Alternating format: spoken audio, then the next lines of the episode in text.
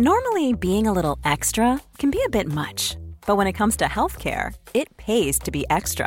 And United Healthcare makes it easy with Health Protector Guard fixed indemnity insurance plans. Underwritten by Golden Rule Insurance Company, they supplement your primary plan, helping you manage out-of-pocket costs without the usual requirements and restrictions like deductibles and enrollment periods. So when it comes to covering your medical bills, you can feel good about being a little extra. Visit uh1.com to find the Health Protector Guard plan for you. Hello? Hello? Podcast Network Asia.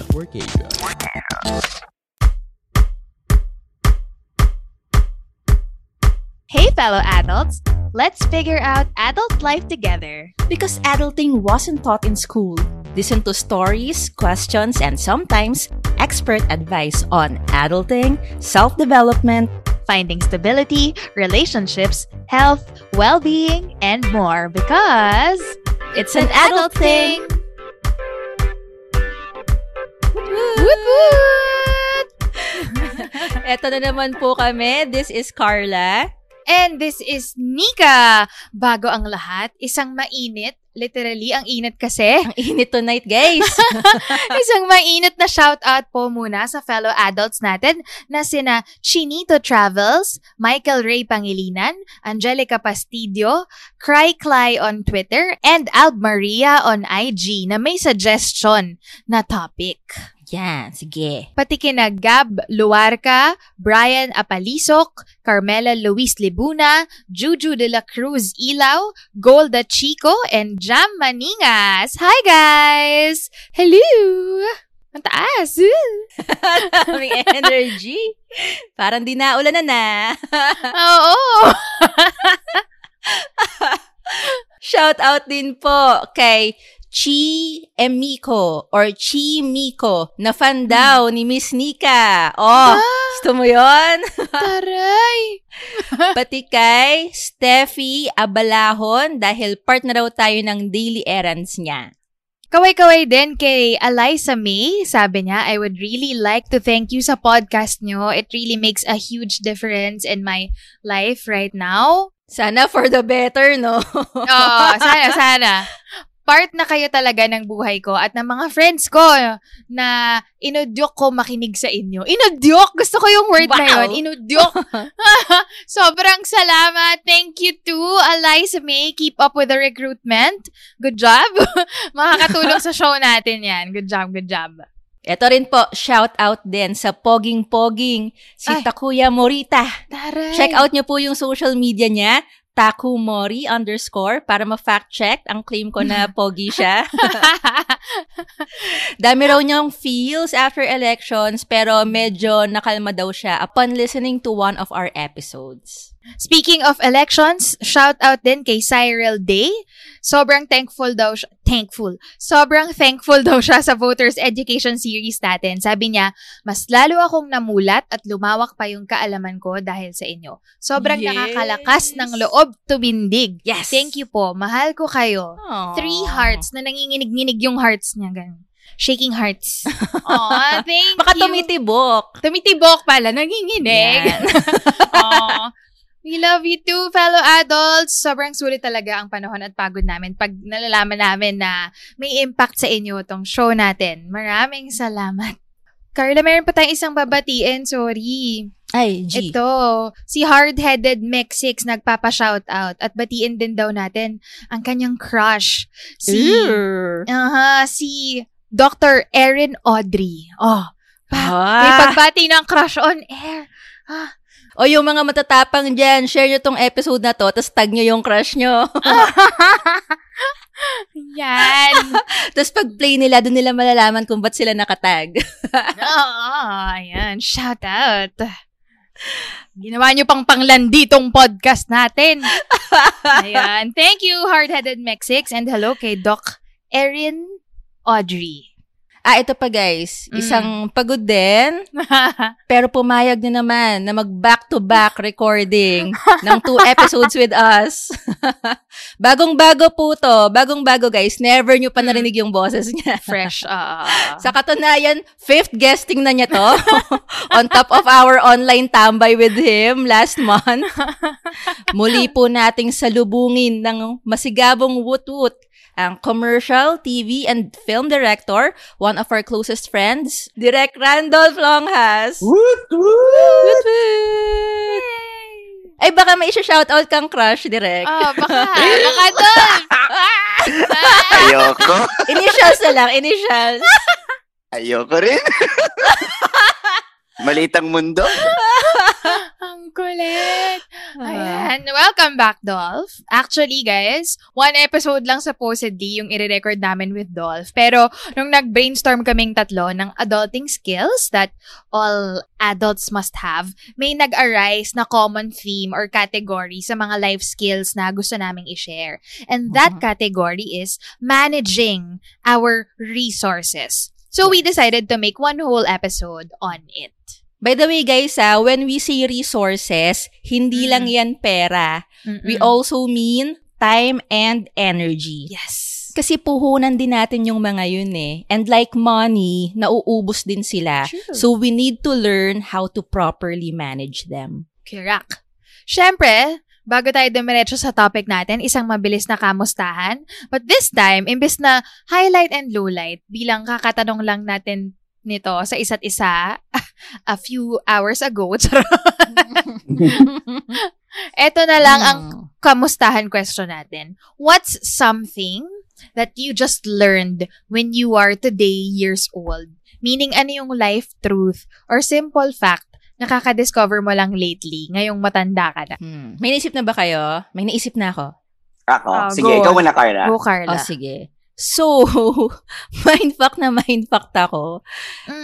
Lately ko lang nalaman na yung hooves pala ng kabayo, yung parang paw nila, tingin hindi pala yun paw, yung pala yung kuko nila.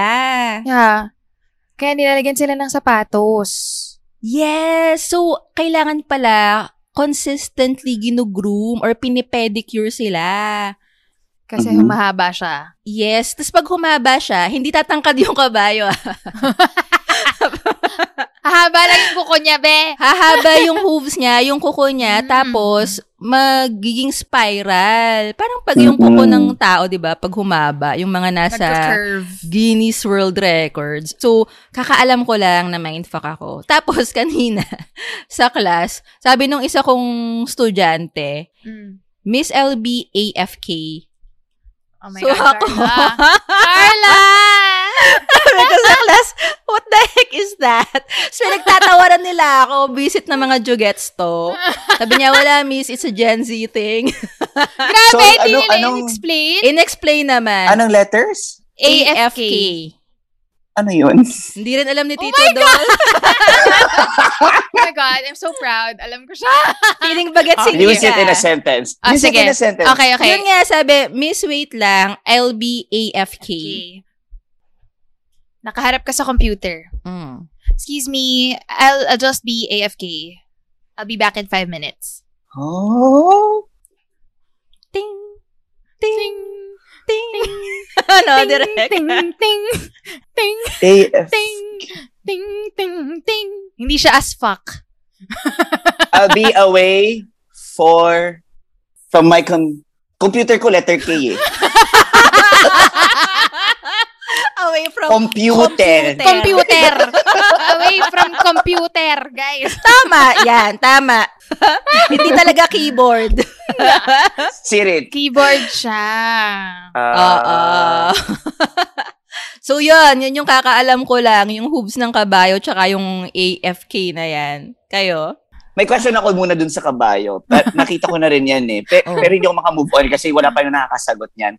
So, prior siya gupitan, lahat ba ng kabayo in the world hindi nakakalakad ng maayos kasi mahaba yung kuko?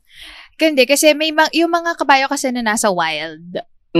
They, nagsascratch sila. Kaya sila nag-ano, alam mo yung, ano tawag doon? Yung naggagalop ng lupa, nag-ukay na lupa, whatever. Parang cats, Dolph.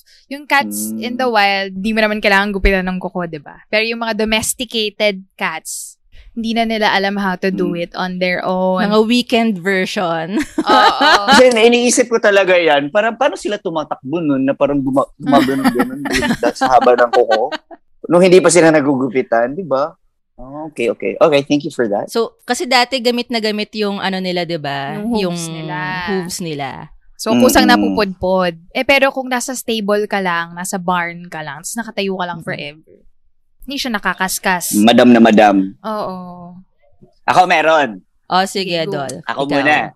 Actually, marami. Meron akong mga 42. Ay, wow! So, buong episode na to. Buong episode. Hindi na lang pala. Hindi na pala managing resources. What you learned recently na lang pala to. Hindi, ano naman, recently ko lang din nalaman, eh, ano na ha, medyo exposed na ako sa theater nito, sa lagay na to. Na, so, diba, sa theater, ang tinatawag natin na, uy, break a leg. Diba? Hindi good luck eh. It's always break a leg. Yung pala, because they hope you end up in the cast. Or in, oh, kaya break a leg. Because they hope you end up in a cast. Para makast ka. Yes. Ang galing, diba? Ba't kasi cast ang tawag sa cast? Ah, alamin ko yan pag mag-40 na ako. Sabihan kita naman na pag may episode pa na ganito. Sige, sige. May isa pa. Wait lang. Oh, sige. So, bakit tinatawag na sand ang buhangin? Sounds like a joke. Parang joke eh. Oh, sige. Hindi. Oh, bakit nga? Because it's in between sea and the land. Sand. Ooh. Wait lang. Totoo ba yan? Or retroactive lang? Or retro-perspective lang na, baka kaya ganun ang tawag. Or, baka naman kaya sea ang tawag sa sea at land ang tawag sa land kasi pinaghiwala yung sand. Push! Woo! Mind blown! O, Nika, ikaw. De, ito, practical naman. O, sige, practical. So, nag-grocery kami, pero hindi lahat ng nag-grocery namin, naluluto namin. Halimbawa, yung mga egg. So, madalas, may eggs sa ref, tapos hindi namin alam kung gaano katagal na yun dun sa ref, at kung pwede pa siya. So, para malaman mo kung okay pa yung egg, magkuha ka ng bowl of water, cold tap water. Tapos, ilagay mo siya doon. Kapag lumubog siya, the eggs are still good. Pero if it floats, bulok na yung itlog na yon. So, do not eat that na. Yun. Pwede rin sa reco-round na. Actually, on another note, alam niyo bang pumuputok yung mga sobrang bulok na itlog? Pumuputok? Paano butok? Oh my God. As in, pop! Meron isang gabi. Oo, as in pumutok siya, nag-explode siya. What? Tas, oo, so... Nasa ref lang? Hindi, wala siya sa ref. Wala sa ref yung egg na yun. So, naghuhugas ako ng pinggan, tapos biglang nilatinig akong pumutok. Tapos parang ako, hanap ako, tapos biglang ambaho. Sabi ko, umutot ba yung aso namin? Ma'am, nung hinanap ko yung source nung amoy, meron kaming sobrang lumang itlog sa taas nung shelf. So, oh nag-explode na siya. Nag-explode. Baka naman nag-hatch. May lumabas na manok. Sisiw. Shoota. O, ang dami na nating nakaing oras para sa mga walang kwentang facts. Doon naman sa mga mapapakinabangan ng listeners natin, guys. Ayan. Diretso na natin, Simulan na po natin ang pag-brainstorm together. Paano nga ba natin properly and effectively mamamanage yung resources natin? Again, resources meaning money, time, and energy. Pero kung sa money, siguro yung pinaka-credible sa atin, no? Kasi isang naman ang mayaman sa ating tatlo. Karak! Direk! Oy, patulog naman, no? Paano ba? Direk, how to be you po? Hindi ako mayaman. Woo! Sige na nga. Oh. Ano lang? Ano? Magaling lang mag-manage. Nakaahon-ahon. Kuripot lang. Kayo naman. Sige. First muna, parang context lang muna siguro, kwentuhan muna bago dun sa mga hacks na. Ay, hindi pa tayo nagkakwentuhan itong lagay na to. Ay, nagkakwentuhan na ba? Sige. Hindi, parang kasing stage ko noon, nung nag-uumpisa din ako magtrabaho and then medyo kumikita na, parang ang sarap pala ng pakiramdamang kumikita ka.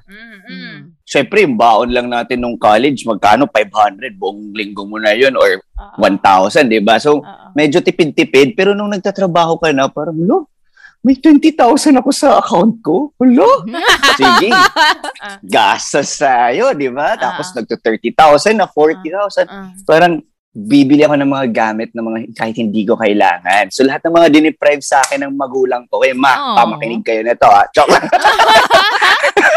Mga sama ng loob ni Direc. Bakit ko kasi diniprive?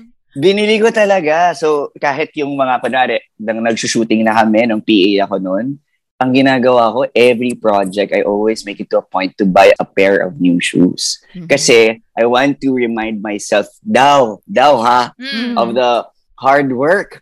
So, bili ko ng bili. Umabot ako ng mga around 50 pairs. Oh my God! Oh my God! Centipede yan! Sa isang buwan, kahit hindi ka umulit ng sapatos, wild. Ayun na nga, sa 50 yon ang ginagamit ko lang 3. Sabi ko na eh. Oh. Sabi ko kay mama, sige, pili ka dyan kung ano ipapamalo mo sa akin.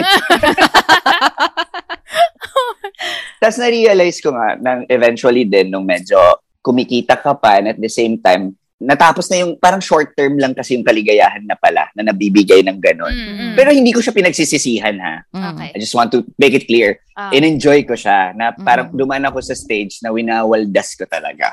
So, na-realize ko lang, eventually, nung naging adult na tayo, nung I was living na independently, I had to pay my bills, na feeling ko, ang magiging kakampi mo rin pala sa pagiging mag-isa sa buhay or pagiging adult mo ay yung kakayanan mo to manage your money.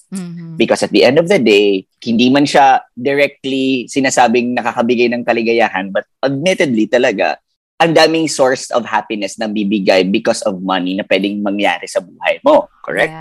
Yeah. So doon nag-umpisa ang aking pagiging somehow smart in terms of managing my funds. Hindi siya tinitipong kinukuripot ko yung sarili ko. It's really more of making a smart move and a good relationship with money. Kailan anniversary nyo? Buti pa yung ganun, no? Nagtatagal. Wow! Go eh! Ayan naman. Sige. So, ngayon, ang nagiging rule of thumb ko, every time I get my salary, parang ganun, ang nangyayari, I always pay myself. Of course, you have to set na the money for your savings, for the bills, and all. Pero I always make sure that I pay myself. So, ang ginagawa ko, I opened a different account, kunwari savings account, just to pay myself na, every trabaho ko nito, every project ko nito, babayaran ko talaga yung sarili ko. Wait lang. So, iba pa yung savings sa bayad mo sa sarili mo? Iba pa. Kasi, pinapagod ko yung sarili ko, tapos, kailangan ko bayaran yung sarili ko. Kaya nga tayo nagtatrabaho, binabayaran ako ng boss ko, bayaran ko rin yung sarili ko. So, may ganun akong mindset. So now, a little touch of how to save efficiently and somehow it will help you grow pa exponentially. Pag nagsisavings account ngayon with the help of digital banks, sobrang laki ng natutulong na niya sa akin ngayon. Pasalamat ako na may mga digital banks na because the interest rates are really higher than traditional banks. Before, pag nasa traditional bank ka lang, although hindi ko sinasabi i-transfer nyo lahat ng pera nyo sa digital banks. No. What I'm trying to say is if there are certain types of accounts na you can transition na, then go ahead. Pero make sure that you still have money sa traditional banks. So anyway, sa traditional banks, the interest is very low. As in, maswerte ka na kung may 2%, 1%. Wala. It's only 0.5%, 0.25%.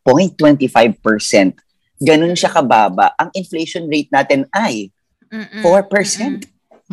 So paano? Ano nangyayari sa pera natin? Binigay natin sa banko, sila nag-i-invest, sila ang yumayaman. Parang ganon. So, I'm very happy that the digital banks are now accessible. Na meron tayong Tonic. Tonic provides 6% na time deposit. I get some of my groceries there. CIMB through GCash, ING, Como, they provide 2.5% interest rate. Mm. I'm serious. As in, lahat ng ginabayad ko sa pang-grocery ko, earnings lang siya ng mga digital accounts na pinag-investan ko. It's not big ha, pero ang nangyayari kasi, nag-e-explore ako ng maraming digital banks, diversity of banks, because I want to make sure that my interest rates will be there na magagamit ko siya to something else na hindi ko nakukunin from my savings account or from my bills, my operating fund. Wow. Ang galing, no? So, Direk, tama ba ha? Para lang klaro, dahil doon ka nag-i-invest sa mga malaki ang interest, yung mga pambili mo ng basic needs mo like groceries, yung interest, so hindi nagagalaw yung savings mo. Mm-mm. Intact lang siya. That's so smart. Galing, di ba? And ito pa, ang bago ngayon, si PayMaya, launched a new, nag-rebrand sila, Maya na sila, and they're offering 6% interest rate. What? Gusto ko rin sabihin na in digital banks, I understand na may hesitancy yung mga tao because again, it's digital, you don't see it, there's no physical branch. But the good thing about these digital banks is credited sila ng BSP. Bangko Sentral ng Pilipinas. Bangko Sentral ng Pilipinas. Or Boy Scouts of the Philippines. Charot. Baka, pwede rin. Boy Scouts of the Philippines. Feeling ko. So, ang mangyayari, say for example, something bad happens, mag-close or whatever, covered ka ng PDIC na 500,000 pesos. The same way sa traditional banks. So, kunwari, sa traditional banks, maglagay ka ng 10 million, ang makukuha mo lang kung magsara yan is 500,000 pesos. So, yun. So, the technique is to diversify also your account na mayroon siyang parang purpose per account. Say for example, mag-a-assign ka, like this one will be my operating fund, this one will be my travel and vacation and whatever, this one naman for my rent, or this one naman is for my savings account. So maganda siyang meron. Ako, ang suggestion ko, you keep 5. First, you have to secure your emergency fund. That's the most important thing for me. Emergency fund is like the 6 months mo na sweldo. I-secure mo yan. And then, kasi nga, whatever happens, kunwari matanggal ka sa trabaho, yung nangyari sa pandemic, it can sustain you for 6 months at para maghanap ka ng ibang trabaho or makahanap ka ng ibang pagkakakitaan. Correct. Yun. Next is your operating fund. Si operating fund, yun yung pinaka-accessible para sa akin. Like for example, nakalink siya sa CIMB ko na GCash kasi nga yun yung pambayad ko para mabilis. Parang liquid funds, ganyan. Liquid fund, oo. Yung automatic na papambayad mo na lang siya kaagad. The third one is you have your savings account, definitely. Ako, ang ginagawa ko sa savings account, kinakategorize ko rin siya depende sa may short-term goals ako, may long-term goals ako. So, hinihiwalay ko siya.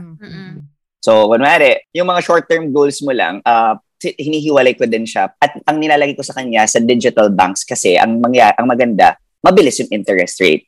Pero like yung long-term goals ko, like for example, magpapatay ako ng bahay, ang nilalagay ko siya sa mas stable na investment fund naman. It could be a separate talk, but you treat your savings differently based on their your objective or your intention. Okay. And then the last one na gusto kong sana bigyan natin ng pansin, eventually tayong mga adults, is really our retirement fund na tinatawag. Shocks, iba yung savings sa retirement? Ay, iba. Magkaiba yan. Ang difference for me ng savings at saka ang retirement is very different.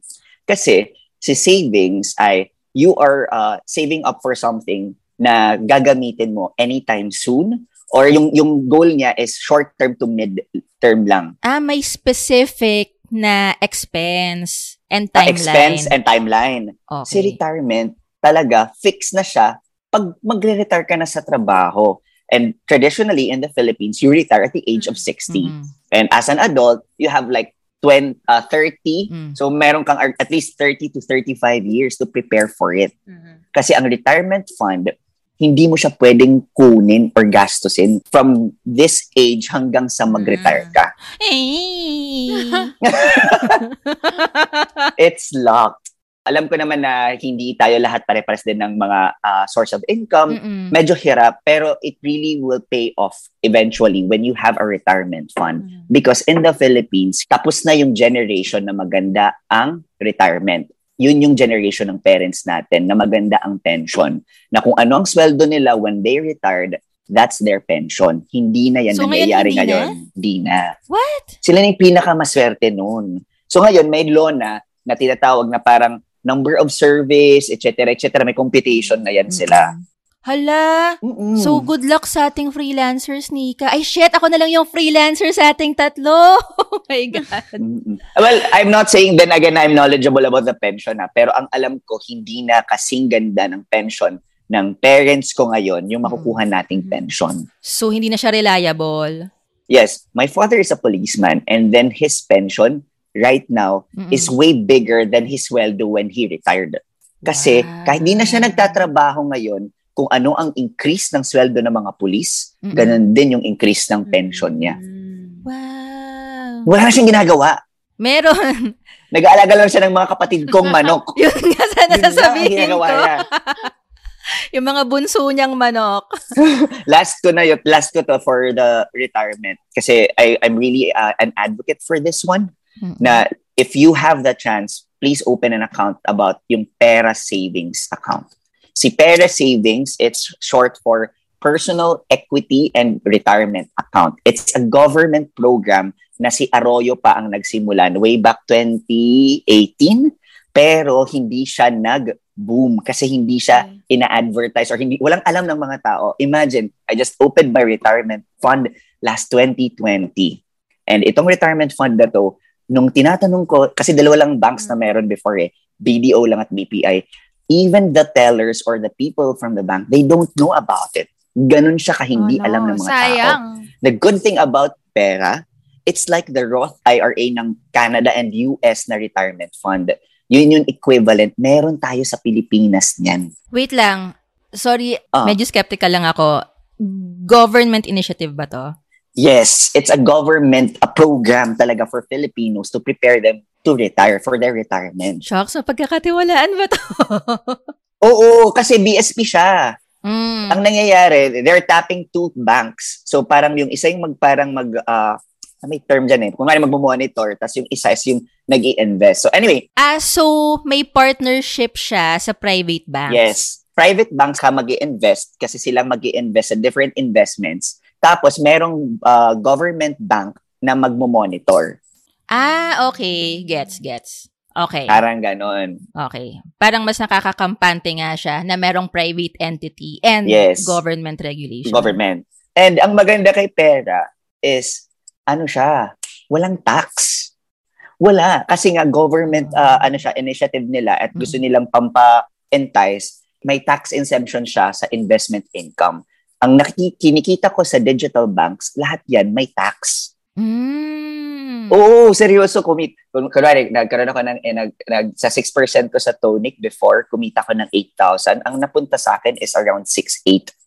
So, 1,200 napunta lang sa tax. Ang laki. Sa government. So, oo. Pero ang pera dahil nga long-term investment siya, millions ang pinag-uusapan. So, ang laki ng tax-free ka. So, ito ang ginawa ko para lang ma-entice ka lalo. Ang pera, you have, as a Filipino, you have to pay 500 pesos minimum, I think, 500 pesos per month. Pero ang maximum na Filipino na pwedeng ibayaran a year is 100,000. So, sinagad ko yun. Kasi nga, retirement ko naman sa akin pa rin siya mapupunta.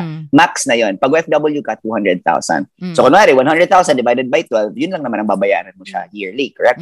So, kinumpute ko siya. At the age of 55, mag-retire na ako. Yun yung target ko. So, nung kinumpute ko from age ko, nung nag-invest ako, I was 32, nung 2020, 31. Parang nung kinumpute ko siya, ang total cost na babayaran ko is around 2 million lang. Pero ang expected returns ko based sa inflation rate at based sa minimum na yun na computation ng inflation rate. At hindi ako naniniwala dun sa dun tayo sa 10%. Dun ako sa pinaka mababa para pasok pa rin. Aabot siya ng 13 million. Yung makukuha ko 13 million when I retire. So somehow naman, siguro 55, tapos mamatay ako ng 60, parang sapat naman na siguro ang 13 million para medyo mabuhay ako ng konti. Kung 54 ka mamatay, charot. Di masayang si beneficiary. Hindi kasi... Wait lang, so maganda. May beneficiary siya. Hindi siya like, wala lang. Oo. So, pero ang problem dito, Carla, hindi kasi nga retirement fund siya, hindi mo siya pwedeng kunin. Ah, kung gagalawin mo siya, may penalty. Kaltas. Or may kaltas. Na medyo mahal. Mm-mm. Kasi ayaw nga nila na galawin mo. Mm-mm. So, nung nag-apply ako ng 2020, ito ha, nag-apply ako ng 2020, 2018 ata siya ni-launch, pang 1,400 pa lang ako, ma'am. Oh my God. Sa buong Pilipinas. Tapos akala ng mga tao, seaman ako kasi mga seaman lang daw may alam. Oh my God. Oh. Buti pa ang mga seaman, may alam din sila. Good thing. So, nire-launch nila nung October 2020. Mm-mm. Hopefully, marami ng tao ang gusto rin mag-invest for their retirement. I think ang may alam na ngayon, seaman, mga seaman, tsaka listeners ng It's an Adult Thing. No? It's an Adult Thing. Sobrang exclusive nito, guys. Marami yun. Parang feeling ko magiging 15 million. Yung mga tumindig. Yan. Hindi. So, in-encourage ko kasi alam kong ang struggle ng mga Filipinos really is to survive every day. Kung anong kakainin mo. True, true. Kung ganun talaga siya. Hindi naman natin yun maikakaila. Mm-mm. Pero if you have that opportunity, if you have a little bit of savings pa na kaya niyong ma-push, please invest on your future self. Mm-mm. Kasi pag medyo matanda na tayo, medyo marami tayong gagastusin, iba na rin ang lifestyle natin nun, meron talaga at merong money out by then. Mm-mm. So we have to invest on that. We have to prepare. Mm-mm. I'm not discrediting the insurance companies kasi they also have their retirement funds. Mm-mm. But ang gusto ko lang dito i-highlight is that there is that opportunity from the government na initiative mm-mm. na para sa mga Pilipino, na imagine tax-free mm-mm. ang makukuha mong retirement fund. Mm-mm. Ang laking factor nun. Saan mo naman natutunan to? Nung pandemic nga, may time na nagsara yung ABS, tapos mm-mm. nagkagulo ang advertising world, parang anong mangyayari sa atin? Uh-huh. So walang project. Mm-mm. So bilang It's an Adult Thing tayo, ang ginagawa ko parang hindi pwedeng hindi ako gumagalaw or may natututunan. Mm-mm. So ang ginawa ko, I allotted time to know about my finances kasi admittedly, illiterate ako sa finances prior sa pandemic. Mm. What I know of is, kailangan ko lang may savings ako. Mm. I know about emergency fund, pero parang ako, okay lang. Eh di mabawasan ko minsan kung gusto ko. Mm. Tapos yun, parang yun lang ang alam ko. Wala akong idea of retirement. Parang ako, I'll get there naman, dun ko na lang po problemahin. So, nung nalaman ko, nag-online classes lang ako. As in, dinisiplina ko sarili ko. Every time I wake up, finances ka agad. So ngayon, na-carry over ko siya. So every morning, as much as possible, it pays pala na you check your money. Mm. Akala ko dati, hayaan mo lang siya. Ako, chine-check ko lagi. Tapos every check ko, nababawasan. Ba't ganun? Oo, parang, tangina. So may Excel file ako na nandun lahat ng ginagastos ko up to the last cent. Mm. Nakikita, ang maganda kasi nakikita mo yung projection. Parang, hala? Ngayong buwan, umariba tayo sa gastos. Kaya ko nalaman nung pandemic na I can save like 50% from my ginagastos from pre-pandemic because of these little things. Mm-mm. So, nag-start ka lang maglista nung pandemic? Yeah. Nag-start ako maglista pre-pandemic pero hindi consistent. Mm-mm. Yung parang, kung kailan lang ako libre. Mm-mm. Ngayong nag-pandemic, nung naging financially literate ako, mm-mm. naging aware na ako to update it as much mm-mm. as I can. Dolph, ano yung online class na tinake mo? Oo. Wala akong online class na tinake. Ano? YouTube lang yan lahat. Ah. Na mga legit na mga investors. At maganda, may critical thinking tayo na pwedeng gawin. Mm-mm. So, nag-research ka rin talaga. You fact-check it. Okay. Marami yan sa YouTube. Marami yan sa TikTok. Just search and then you will learn more about them kasi mas mga legit yun. Ako, mamayang Pilipino lang tayo na sinubukan yan. Okay. Double-check nyo rin, guys, kasi marami namang mga... Di ka pa rin paniwala sa YouTube eh. So, media literacy pa rin tayo. Yes, critical thinking pa rin. Yes. Marami si Vince Repasura, si Marvin Germo, si Chin Kitan. Mm-hmm. Marami yan sila din naman. So, mag-fact check din tayo. Okay. May isa pa akong savings account na gusto ko i-suggest for midterm goal. Mm. Ang Pag-ibig MP2 savings. Yan. Yun lang. Yan na yan. Okay na. Oo, nabanggit ni Kevin Digia yan dun sa personal finance episode natin. Ang gist niya is magbibigay ka ng pera every month or lump sum para technically nagpapautang kay Pag-ibig. Para si Pag-ibig magpautang sa ibang mga mamayan ng Pilipino para magpatayo sila ng bahay. So may ganong lending ang nangyayari din. So si Pag-ibig MP2 savings, since midterm siya, hahawakan nila yung pera mo for 5 years na nakalock. Shocks, wait lang. Hindi ako kumpante for the next 6 years, pero sige. Ay, Carla, akala ko rin. Mas nagulat din ako nung pandemic kasi baba ang ekonomiya. Only to find out, yung 2020 na Pag-ibig dividend rate na binigay nila is 6%. 6.2? Na higher than usual. Oo, ang laki ng 6. Imagine mo kung maglagay ka ng 100,000 tapos 6% yung tinubo ng pera mo. Hindi mo makukuha sa bangko. At ang maganda doon, pag mag-miss ka, walang penalty. Okay. Ang gala mo, ang nanay ko matalino. Kaya ako siya nanay ata. Mana sa'yo. Ang ginawa ni mama, kalahati ng retirement niya, nilagay niya sa MP2 savings besh. I know of someone then who did that. Tapos ang laki nga ng interest. So ngayon, nag-reap siya ng lump sum niya, pagkuha niya ng pension, and then makukuha niya 2024. Ang laki ng interest rate ng nakuha, ng dividend rate na nakuha niya dun sa lump sum na binigay niya. Shocks, I think ang important nito kasi yung mga magulang natin, sila yung generation na first job, last job, diba? Pakagalan. Yes. So, their employers can help them take care of their retirement fund. Yes. Yung generation natin, millennials tsaka Gen Z, oh my God, di ba medyo palipat-lipat tayo ng mga pinagtatrabahuhan. So, kung meron mang magsisecure ng retirement fund natin, tayo lang. Tayo yun. Yep. Tayo lang. Wala tayong mga long-term employers who got our back. Shit! Okay. Get. Ayun. Kung meron akong i-advocate, it's really pera and MP2 savings. Okay na. Pero wait lang, Direk. So far kasi, more of sa paglagak or pag, ano bang tawag doon? Pag-compartmentalize na ng money, yung sinabi mo.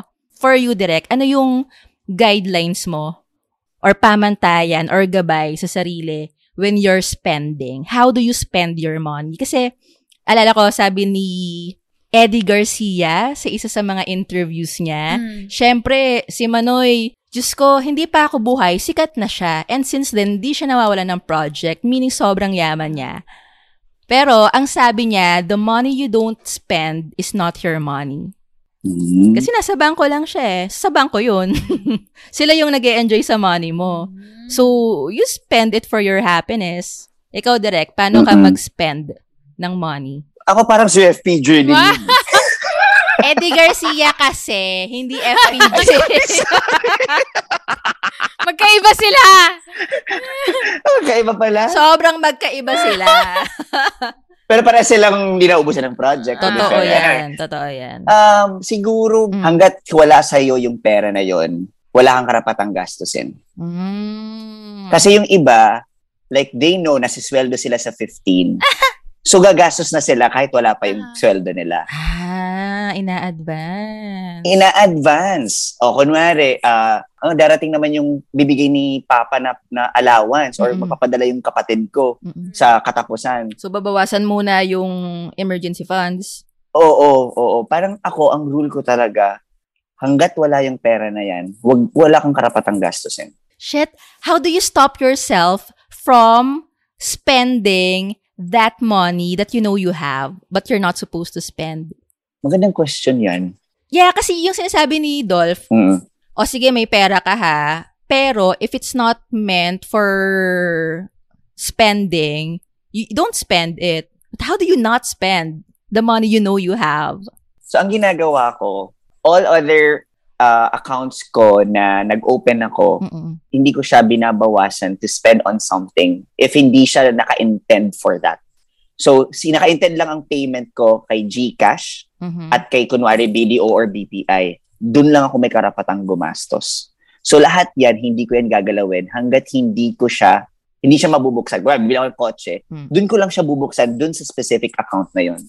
Do you make it difficult for you to access it? No. Everything, pare-pares lang password ko dun eh. Noted. Share mo nga. Share out. Joke. Tatang-tang ako doon. Joke lang. Joke. Okay. Kung nakikita mo yung struggle ko, hindi ko alam kung relate si Nika sa akin na. Pero ako kasi parang, siyempre relate ako. Parang if I can access it right now and I want to buy something right now, what's stopping me from logging in? Kasi say for example, kung dun sa travel fund ko, wala pa akong pera. Ba't ko siya kukunin sa emergency fund? Eh, paano kung may mangyari sa akin kinabukasan? Kasi may piece of fare. I think the question is, where do you get your self-control? Parang ganun na nga. Meron ka bang ginagawang system to control yourself? Or disiplinado ka lang talagang taong hayop ka? Taong hayop? Taong hayop. Paano mo ginagawa? I think, practice. Practice siya. Parang at first naman, I admit na nahirapan din ako noon. Parang feeling ko marami akong mga brinake na rules. But eventually then, when you keep an account of all the, finances, you will know na it's really wrong to spend money on something na may nakaalat na for that. Then ilalagay mo siya sa iba. Ang ginagawa ko, Carla, kung habang kumakamot ka dyan. Kinakamot ko yung anit ko kasi na-frustrate ako na parang, how do I do it? Try nyo rin. Let's say, for example, I give myself money nga and then yun ang gagastusin ko kahit anong gusto kong gawin. Okay. Nang kahit anong luho. Hindi, pinagbibigyan ko pa rin ang sarili ko nun. Yes. So, you don't feel deprived naman? Oo. Hindi talaga. Kasi, the moment na, parang ano lang din yan, diet, na the more mo siya gustuhin na gastusin. So, ang ginagawa ko, tumitikim pa rin ako or nagwawaldas pa rin talaga ako ng pera. Pero, may maximum. Say, for example, ang ibialat ko sa sarili ko, 10,000 pesos. 10,000 pesos per month na bahala ka, Dolph, kung anong gastusin mo. Maglibre ka, magsine ka all you want, whatever. Hindi travel, hindi yung mga ganun kasi may nakaalat ka for that. Pero yung something na would give you joy kahit yung mga pag-purchase lang or small things, ginagawa ko siya. Okay. Huwag mo i-deprive ang sarili mo. Okay. That way, hindi ka laging nanggigigil na or lagi ka natitempt na mag-gastos ka agad. Repressed. Correct. Gets. Okay, Carla, paki-take note. Delayed gratification. Thank you, Direc. Nafe-feel na namin ni Nika na in no time, kasing yaman mo na kami dahil dyan sa mga tips. Mga 2 weeks. 2 weeks. Yan. To be honest, even to my crew, I'm an advocate of mag-health card kayo, mag-invest kayo. Parang kung may nakakausap ako, binabanggit ko talaga siya sa conversation. First date nyo, no? Oo, sa date. O, may MP2 ka ba? Ay, wala. Ay, nako. Red flag. Red flag yan. Charot. Nako, may pera savings account ka. Green flag yan. Love it. Ayun. Okay. Sa time management naman tayo. GG. Sobrang galing nating mag-time management kasi first part pa lang, OT na yung episode natin. Pasa natin ang baton kay Nika. Ma'am Nika. Ito, time management ang i-share ko. Dahil sobrang busy po ni Nika. Like legit. At saka hindi kasi ako procrastinator eh. Never ako nag-procrastinate in my life. Never. Kasi nga sobrang busy ni Nika, but amazingly nga, sa dami ng ginagawa, napagkakasya niya pa rin. So, ma'am? How you do it? Okay, first, explain mo na natin, bakit ba kasi mahalagang i-manage yung time? Kasi ako nung bata ako, dead ma lang ako sa time eh. Okay lang ako malate. Ako never. Never ka late, Carla. Never. Parang okay lang sa akin. Kahit na late yung ka-meeting ko, okay lang sa akin. Parang okay lang. Sige, pagpasensyahan na lang natin. Ganyan. Nung tumatanda ako, doon ko lang nare-realize na yung time ko, siya lang yung pag-aari ko. Na pinapamigay ko lang ng basta-basta. Aww. And it's mine. I'm supposed to spend it for myself. Ang ganda nun. Yun. Tapos parang time is finite. alam natin mauubos siya. Mm-hmm. Ang nakakatakot pa dito, hindi natin alam kung kailan siya mauubos because we do not know when we will become taggy. Correct. At least sa bank account, no, kita mo kung hanggang kailan na lang. I mean, like, you literally see yung digits na nababawasan. Correct. Pag sa time, parang nakakatakot yun, no, nakikita mong nababawasan yung oras. Diba? May ganong film. Yung kay In Time. Kay Justin Timberlake. Oh, di ba? Scary. Diba? Yun. So, and it's something that we cannot get back. Kahit ano pang panalangin natin. Shit, ibalik niyo po ako 3 years ago. Magbabago na po ako. hindi na siya mangyayari, be. Yun. So, ganun kahalaga yung time natin. Ah, sabi nga nila, time is gold. Charot! Yan. Saan mo nakuha yun? Bagong-bago yun. Diba? Ayun, things I learned when I was today years old. Among the three nga raw, time, money, energy, time lang yung non-renewable. Siya yung kapag na-spend mo na, hindi mo na siya pwedeng bawiin, hindi mo na siya pa pwedeng i-earn back or i-recharge kasi na-spend mo na siya. Mm-mm. So kung ganun, I think it's supposed to be the most valuable. Time is gold. Tama. Okay. So ito na, tips na on how I manage my time. So, una sa lahat, disclaimer, hindi ako perfect na time manager, ano po. Pero ito yung mga i-share ko, ito yung mga nag-work for me.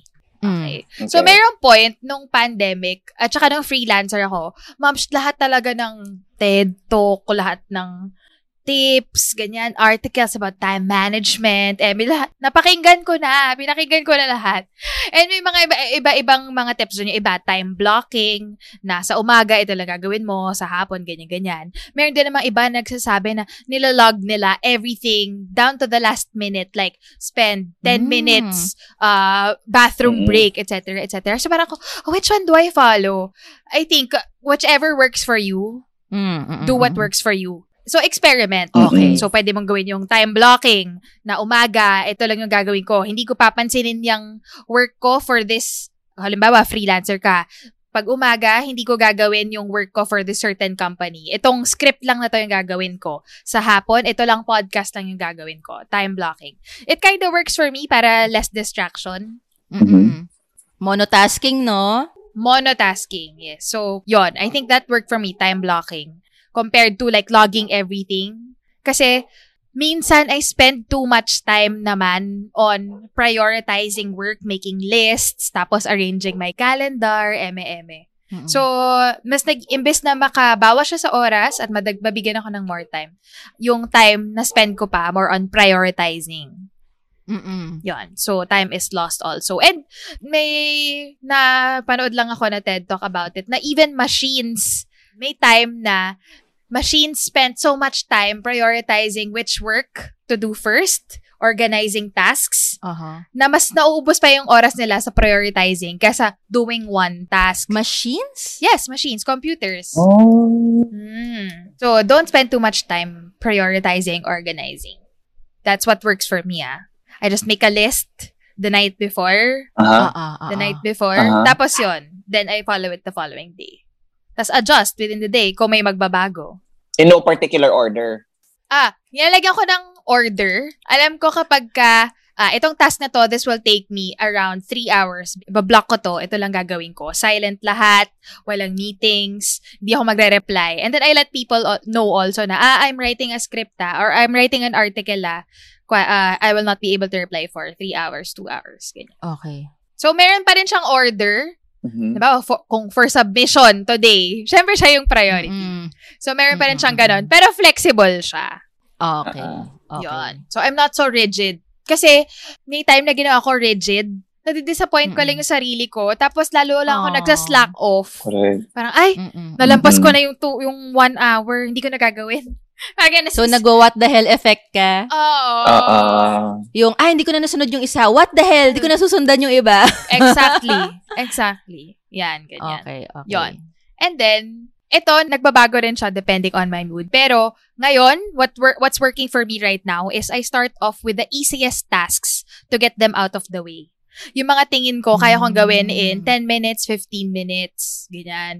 Hugas ng pinggan. Para magka-momentum ka. Ganun. Buelo. Hugas ng pinggan, kaya ko to in 15 minutes. Sige, tapusin ko na yan. Para, ito, mag-focus na ako on work. Magpapakain ng aso, it will take 10 minutes. Unahin ko na to. Mga ganyan. Yun. Pero meron ding time dati, before nung pandemic, na mas nag-work for me na I do the most difficult task first. Kasi naman, distracted ako na I'm doing a task na 10 minutes lang, pero yung utak ko, iniisip ko na yung big task ahead. So, experiment, I guess. Yun yung, I think, then find out what works for you.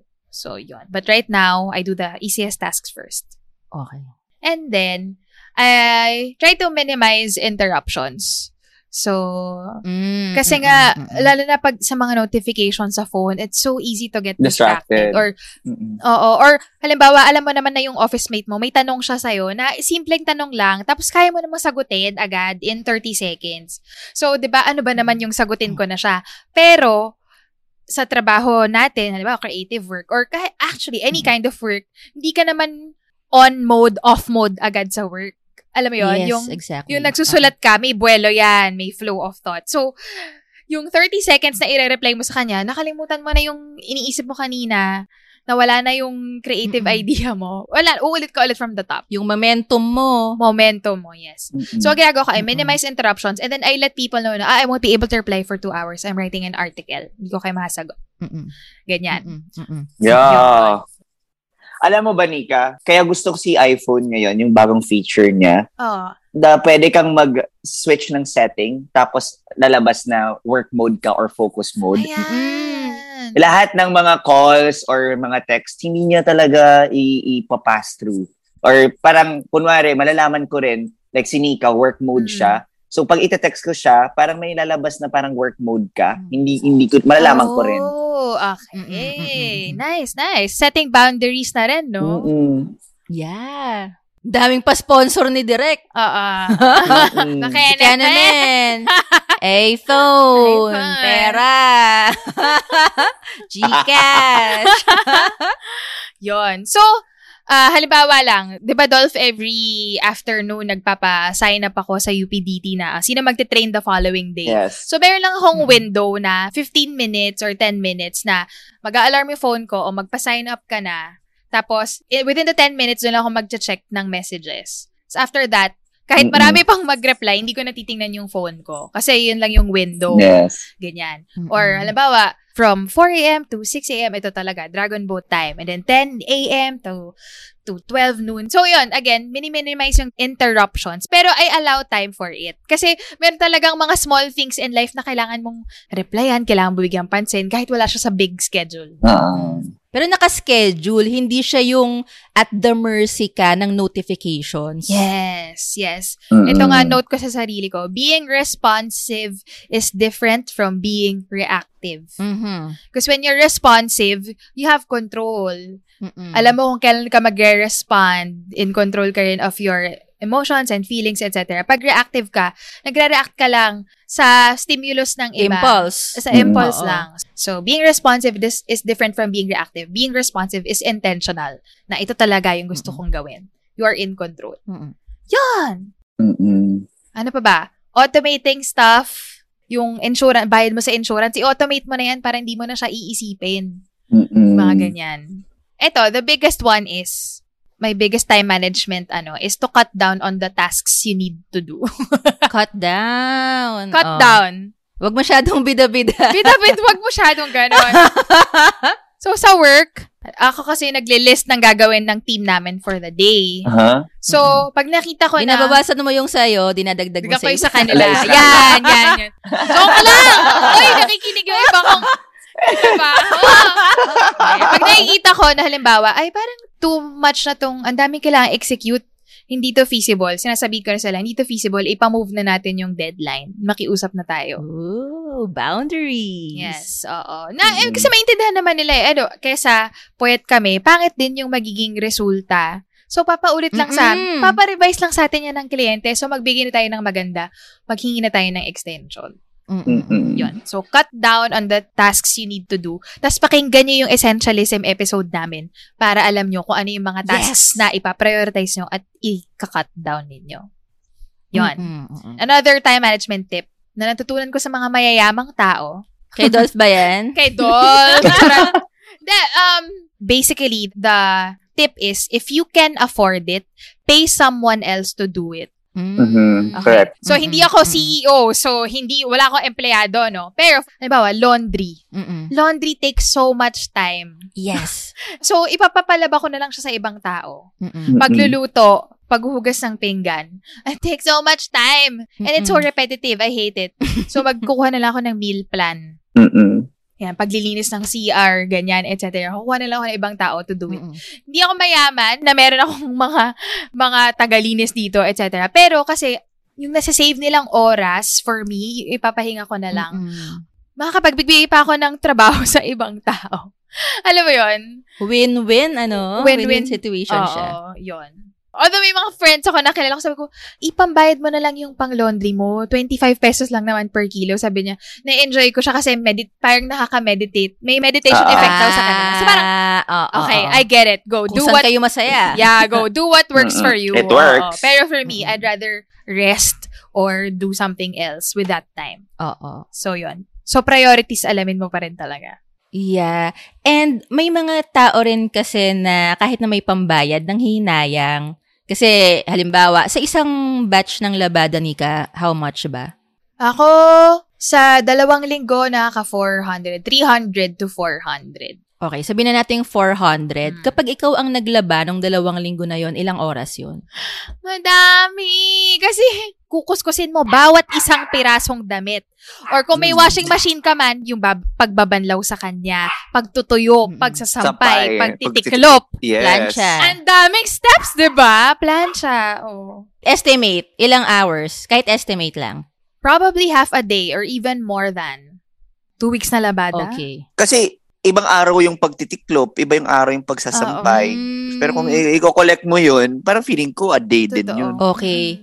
Guys, yung 400 na ginastos ni Nika, sabihin natin na isang buong workday yung katumbas, hindi naman 400 per day lang yung rate ni Nika, diba? So, kaya ko na point out yon kasi halimbawa, mag-a-avail din ako ng service na ganyan. Minika sa paglalaba. Minika. Ayoko nga! Kasi inisip ko, kapag gagawin ko tong something, tas it will take me, for example, 3 hours, kino-convert ko yun sa sweldo ko, na magkano yung hours na yun, magkano ba yung kinikita ko per hour, tas halimbawa, 3 hours times 3. Parang ako, willing ba ako na gastusin yung gantong halaga, yung rate ko per hour for this menial task? Or, might as well, magbayad na lang ako ng 400 for that. Correct. Ganun ang gawin natin, i-convert nyo yung ginagastos nyong oras dun sa kita nyo per hour para makita nyo yung value. Yes. And to add to that, parang feeling ko, more than you saving money dun sa part na yan, isipin mo na lang na yung 1 hour na paglalaba na yan, if you invested it sa time, like for example, additional skill for you to improve your job, what you're doing right now, to help you get promoted, to help you win another project, to help you earn more money, then do it. I mean, bigay nyo na yan sa kanila. Eh di, bumili ka na lang bagong damit. May kilala ako, alam mo. Ano? Alam mo, hindi siya makapaglaba dahil 30 days na siyang nasa labas. Bumili na lang siya ng mga damit. Ano ba ginagawa mo doon? Uy, mabubuking tayo sa mga bench brief ko. Hindi relate yung listeners natin. Kasi nung pumunta kami sa Bora, nina Dolph tsaka nina Nika, kulang-kulang yung na-empake ni Randolph kasi busy-busyhan. Nakalimutan niya magdala ng brief. Sa dami ng makakalimutan. Brief talaga. So, nung nasa Bora na kami, punta siya sa palengke. Nag-shopping ng brief. In fairness, meron namang nakuha. Ang tatak ay binch. B-I-N-C-H. Binch. Sobrang legit nun. Branded. Binch, baka naman. Mura lang yun. Parang 3,100. Pero ilang beses mo nagamit? Eh, nagtagal siya. Ah, talaga? Oh. Nagtagal siya. Mga ano yun, 2 years. Hanggang maging bacon brief. Tao yung bench mo. Minsan naging bench na kasi ay nagiging ina. Nahatak na yung garter. Naging bench yung bench. Pero favorite ko, Dolph, na nag-shopping ka rin ng swimming trunks, di ba? Board shorts. Board shorts. Oh. Board shorts. Sa Boracay na bumili si Dolph ng board shorts. Tapos nung pag-swimming namin kinabukasan, pareho ng design ng swimsuit ni Nika. Mukhang naka-couple swimsuit. Inis na inis si Nika. Bakit yan pa yung binili mong short sa lahat ng short? Oh, mag-jowa. Kamukha pa ng bikini ko. Kasi wala akong idea dun sa swimsuit mo. Pagtingin ko talaga, couple swimsuit ang buta. Leche! Okay, sobrang relevant nitong mga pinagkukwento natin sa sorry. Managing resources. Okay, eto na. Di ba ang galing natin mag-manage ng time? Oo. Episode pa lang, kitang-kita nyo na guys. Eto. Ultimate hack for time management is to be in the moment. Because multitasking only steals your time. Yes. Ito yung example ko dahil ito yung recent na nangyayari sa akin. Halimbawa, nagda-dragon boat kami. So, nasa bangka. Nasa gitna ka ng Manila Bay. Pero ang iniisip ko na halimbawa is yung meeting mamayang hapon. So, hindi na ako nakaka-focus sa pagsagwan ko or sa workout ko, sarili ko, inside the boat. Kasi ang iniisip ko na, yung wini-worry ko na is what will happen in the future. So, una, hindi na ako in the moment sa pagsagwan ko. So, hindi optimal yung performance ko. Nakonsumi pa ako, tinubuan pa ako ng puting buhok. Tapos, kahit naman isipin ko siya, yung meeting, wala naman ako, hindi naman ako makakagawa, hindi naman ako makakapagsulat for the meeting dahil nasa bangka nga ako. So, what is the point of not being in the moment? Correct. It gives us the illusion na mas marami tayong na-accomplish. Pero we're not really. But it's an illusion. It is. Yeah. Pero totoo yan. Ako, hindi ako fan ng multitask. Kasi pag marami akong ginagawa ng sabay-sabay, hindi quality work, hindi natatapos lahat, tapos hindi rin ako masaya sa output niya. Meron pa akong isa pang instance na napuprove ko na multitasking steals your time. So, pag Sunday, umuwi ako sa pamilya ko, Sunday ng hapon or gabi. Pero minsan, halimbawa, podcast work. Minsan, hindi ko natatapos ng Saturday, so kailangan ko siyang gawin ng Sunday. So, sabi ko, dadalhin ko na lang yung podcast work, yung editing, dadalhin ko na lang sa bahay. At least kasama pa rin nila ako. Pero, kapag nag-i-edit naman ako, hindi naman nila ako makakausap kasi hindi ko sila naririnig dahil may iba akong pinapakinggan. So, what is the point of me being there if they cannot talk to me? Correct. So sana, di ka nalang pumunta. Sana di nalang ako. Edit ka nalang dire-diretso. Exactly. Mas efficient pa. Tapos, kapag tapos na ako, babawi ako sa kanila, dun focus ko sa kanila. So, multitasking really doesn't work. It just steals your time. Nakisaksak ka lang, nakigamit kuryente. Oo, totoo, parang nakigamit lang ako ng kuryente tsaka electric pan. Nakimerienda lang ako doon, pero hindi naman talaga nila ako nakasama.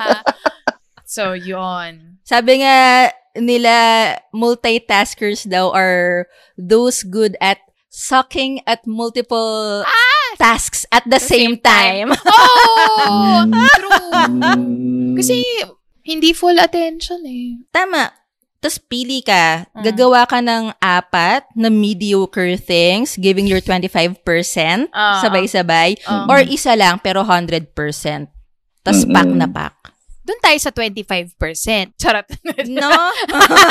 Joke lang. Doon tayo sa 100%. Yes. Got it. Correct. Okay. Sorry. May question ako na may sagot din. So, itetest mo lang ako. Charot. Oo. Hindi, kasi baka lang, pwede rin natin kasi siya i-relate sa mga nagtatrabaho na walang choice kundi gawin ng maraming bagay dahil inutusan sila. Totoo. So, ang nalaman ko, doon din sa panonood ng pinaka-reliable source of information, which is TikTok. Yan. Very good yan. Diba? Kunwari, ang dami niyang pinapagawa ng boss mo. So, ngayon, ina-apply ko yan. Hi, ma'am, kung nakikinig ka. Hello po. Which ma'am? Si Miss Mado ba to? Miss Mado. Shout out. So, pag pag marami ang ginagawa ko, nire-iterate ko lahat ng mga gagawin ko. So, kunwari, okay, I will do the pitch, I will write the script, I will do this. I can do what you're requesting me, but let me know kung anong priority. Yes. Mm-mm. Love it. Mm-mm. Pero hindi ko sinasabi na hindi ko siya gagawin. Mm-mm. Sinasabi ko, kaya ko siyang gawin. Pero anong priority? Alin dito ang uunahin ko? Mm-mm. Again, disclaimer lang kasi hindi tayo mga working moms and working dads. Yep. Correct. So, I think nasa ibang playing field ang mga magulang, especially parents na may toddlers or babies working Correct. At home. Mm-mm. Parang we get na, oh my God, kahit anong time management ang gawin nila, they're forced to multitask. Yes. Kasi pag nagutom yung baby nila, alam ka naman sabihin niya, mamaya ka na dumed. Correct. Busy pa yung boobs ko. Siyempre, hindi pwedeng ganun, di ba? Correct. So, saludo sa mga working parents. Totoo. Yes. Grabe. Ibang level. Pag tumating tayo sa level na yon, baka makapagbigay tayo ng ibang tips. Pero sa ngayon po, wala po muna kaming mabibigay na tips for parents. Ano? Or kung may listeners tayo na parents, please give us some tips para rin sa mga listeners natin na parents din. Yes. How do you do it? Para sabihan din namin yung parents namin. Oo. Toddler tayo eh. Oo. Ma, huwag kayong utos ng utos. Actually, kaya sila utos ng utos because they know how to delegate. True. Last tip ko na is to just start. Like, kung sinabi mo na gigising ka ng 4 a.m. para gawin to, baka mo ka na kagad. Huwag ka nang mag-snooze. Mahirap siyang gawin, I know. Pero, that's why you have to hold yourself accountable. Magkaroon ka ng accountability buddy or make a promise to someone else kung hindi, mahirap mag-keep ng promise to yourself. Pero yon, just start doing it. Kasi habang pinoprolong mo, nagpaprolong ka lang ng pain and worry and all that. Tapos wala ka pa rin na-achieve. So, gawin mo na lang. At nakakali... Tulong ano? Ano, sige, Dolph. So, ikaw na kayo nagawa lang? Hindi, ikaw na. Nyeta. Oh, ano? So, di ko alam ko na-mention ko na ito dati. Pero yun, nakatulong sa akin talaga yung just start is to do a countdown. So, pag gising mo, kung 4 a.m. yan, bilang ka talaga, hindi 1, 2, 3 ha, countdown. 3, 2, 1, tayo. As in, may ibang effect siya sa brain ko na nag-work sa akin na tumatayo talaga ako. Tayo nga din. 3, 2, 1, tayo. Ayan! Tayo nga si Dolph! My God! It works, guys. It works. Breathe in. Dali po kausap ni Dolph. In fairness, sa parents ko, hindi countdown, pero isa. Dalawa. Hindi ka tatayo. Pangatlo, may lumilipad ng alpombre. Oh my God, yan ko na narinig yung alpombre uli. Yan yung tsinelas, di ba? Na malambot. Matigas kaya. Matigas yun. Ah, matigas ba? Hindi, yung pinaka tinatapakan, malambot, pero yung swelas yung matigas. So kapag alpombra yung hinampas sa'yo, mas masakit. Sakit ba? My God, ang tagal ko nang di naririnig yan. Marikina yan, di ba? Marikina made. Char. Ewan ko. Basta chinelas. Hindi ko alam, pero lahat sa barangay namin naka-alpombra. Tribal chinelas. I love it. Ayun. So, just start. Kung ayaw niyong mahampas ng alpombre. Alpombra, hindi alpombre. Mali pa. Hindi ko pala alam. Alpombra. Okay. Yes. Yun. Tapusin na natin to! So, energy management naman! At sa energy, di ba? Sige, pakita na lang natin na kaya pa rin nating i-manage yung energy natin. Yan, kahit magmamadaling araw na. My God. O, Carla, ikaw naman. Tips for managing your energy. So, dahil alam nyo nga, guys, na hindi ko forte mag-manage ng pera at oras. Dito na lang ako mag-aambag, no? Okay. Okay. Energy. So, pag sinabing energy, para lang malinaw, guys, hindi ito yung mga mystical crystal energy. Aura. Kung naniniwala kayo sa mga ganon, okay, fine. I'm just saying na hindi yan yung sinasabi nating energy dito. Okay. Ano energy to? When we say energy, yung vitality or yung strength and endurance natin to do things well. Diba? Okay. Meron tayong lakas. Okay. Vitality, strength, and endurance sa mga pinagagawa. To do things well. To do things well. Yes. Oo. Yan yung operative word. To do things well. Got it. Meron siyang quality. Mm-hmm. So, hindi lang siya yung length of time, de kalidad din yung performance natin. Okay, okay. So, for me, yung energy kasi, pwede siya mag-manifest as physical energy, mental energy, and emotional energy. Ah, pati pala emotional. Sige. Siyempre. Na... Although, mukha silang tatlong magkakaibang categories, intertwined sila. Okay. Like, pag down yung isa, sa kanila, it's so improbable na hindi madadown yung two others. Okay. Like, for example, pag malungkot ako, yung katawan ko mismo, it feels heavier than usual. True. True. Totoo. Yeah. And ganun din, kapag may sakit, syempre, hindi ka rin makafocus mentally, di ba? Yeah. So, intertwined sila. But still, medyo iba-iba ng atake, approach, or treatment para ma-manage yung energy natin dun sa tatlong compartments na yon na interdependent. Okay. So, for me, sa tatlong yon pero unahin na natin sa physical energy. Okay. Sleep talaga. Sure. Across all categories, physical, mental, emotional, Diyos ko.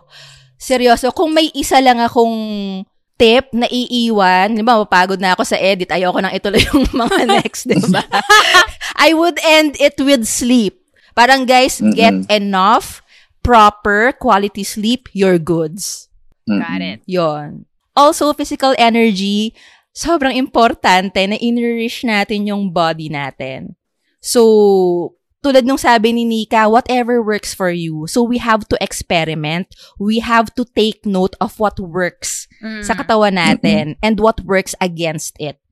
So, halimbawa, for me, like, guys, kahit gaano ko gustong ilaban na mabuti ang meat sa katawan. Alam nyo naman kung gaano ko ka-in love sa sisig, diba? Pero, based talaga sa self-data, sa observation ko, nagiging lethargic ako when I eat meat. Spell lethargic. Pagod na lang. Yan. Feeling pagod. Yan. Ayoko na i-spell. Feeling pagod ako. Okay. Tapos parang may mga micro-sore kapag gabi na kailangan kong i-recharge masyado. Kasi parang may micro-inflammations, micro-swelling, na mapapansin mo lang actually kung attuned ka sa katawan mo. Aware ka sa body mo. Nagbabody scan nga ako sa meditation, di ba? Ah, okay. So, aware ako sa mga ganap sa katawan ko. Pero napapansin ko talaga, like, kapag hindi ako nagmi-meat, like kapag pescatarian ako for the week, for the next 2 weeks, or kapag minimal lang talaga yung meat consumption ko, mas magaan yung pakiramdam ko. Not naman literally na pounds magaan na. Although sometimes, nagiging side effect din yung paggaan sa pounds. Pero, I feel lighter.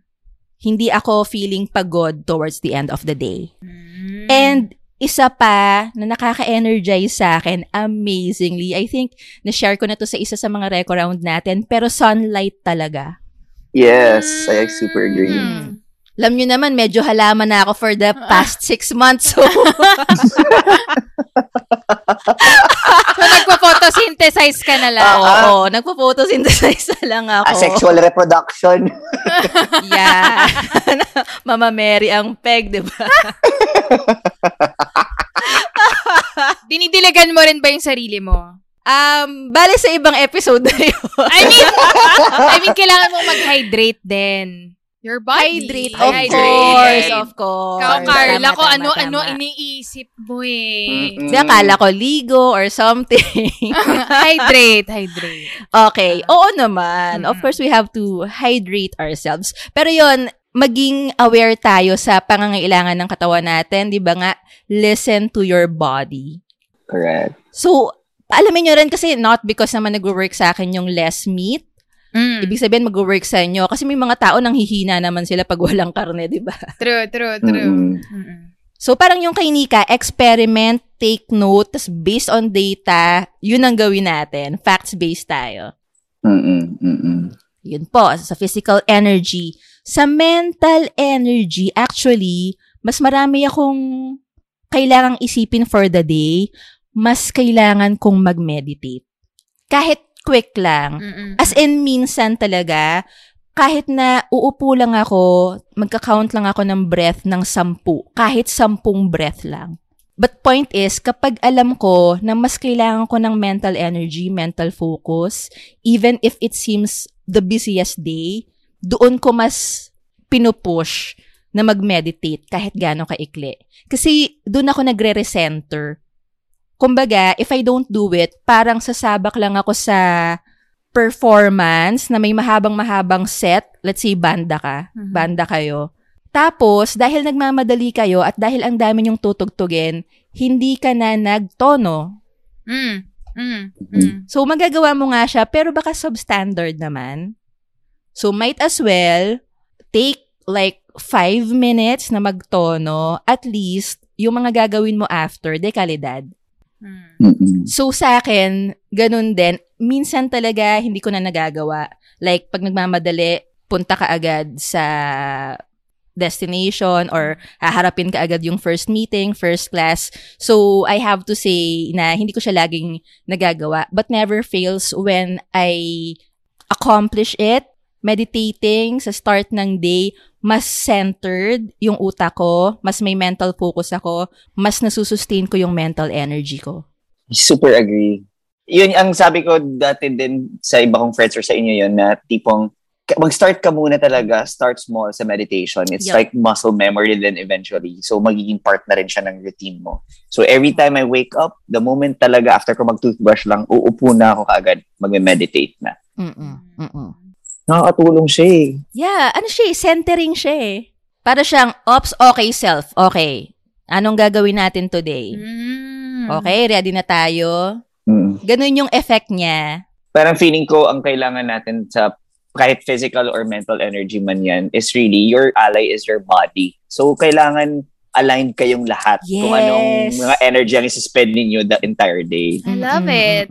Para siyang, kumbaga, sa office, di ba, may Monday meeting to talk about what you're going to do the whole week. So, parang you're having a Monday meeting with yourself every morning. Exactly. Yes. I love it. Para siyang alignment. Ganon, recentering. Para hindi wobbly yung rest of the day mo or rest of the week mo. Nice. Ayan. Also, nakakatulong sa akin yung brain dumping. When I say brain dumping, it just means ilalagay ko sa papel kung ano man yung bumabagabag sa isip ko or kung ano man yung kailangan kong gawin.